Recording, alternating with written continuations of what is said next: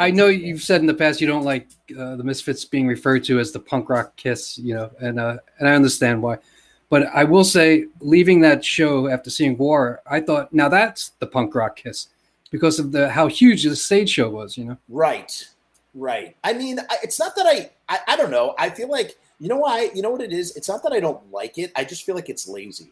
I feel Mm. like it's like a lazy way to box the Misfits in because while the Misfits were theatrical to an extent, it, it, it's they weren't theatrical on the stage. Like they didn't. The Misfits Yeah. didn't. No, it was subtle stage more, show. Yeah. No, yeah.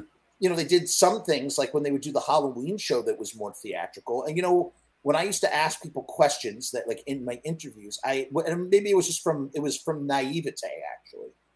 I just didn't know. I would always ask if the Misfits were theatrical. It's such a waste of a question because the hmm. answer is not not really Not really. Like you, you think they're theatrical because you look at their album covers and you go, "Holy shit!" Like this is. I think Sean Garrison said it. It is. It's like punk Warhol pop pop art. These these covers. You know, we look at them. We don't look at them as album covers. We look at them as artwork that Yeah. we want to emulate over and over. We try and, and incorporate their aesthetic. I mean, Robbie Bloodshed does a great job of that. Look at Robbie's, you know, Robbie does it constantly in in a wonderful way.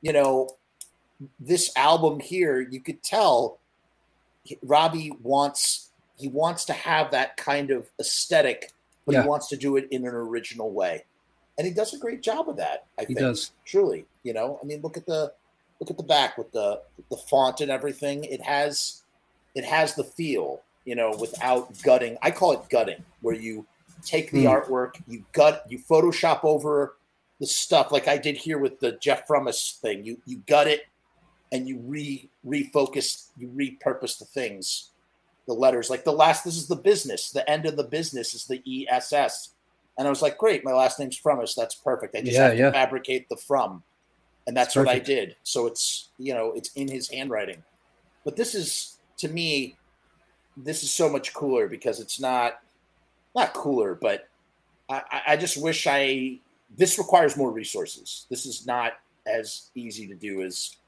this. You'd think this would be harder. This is easier. This is the the lazy man's way.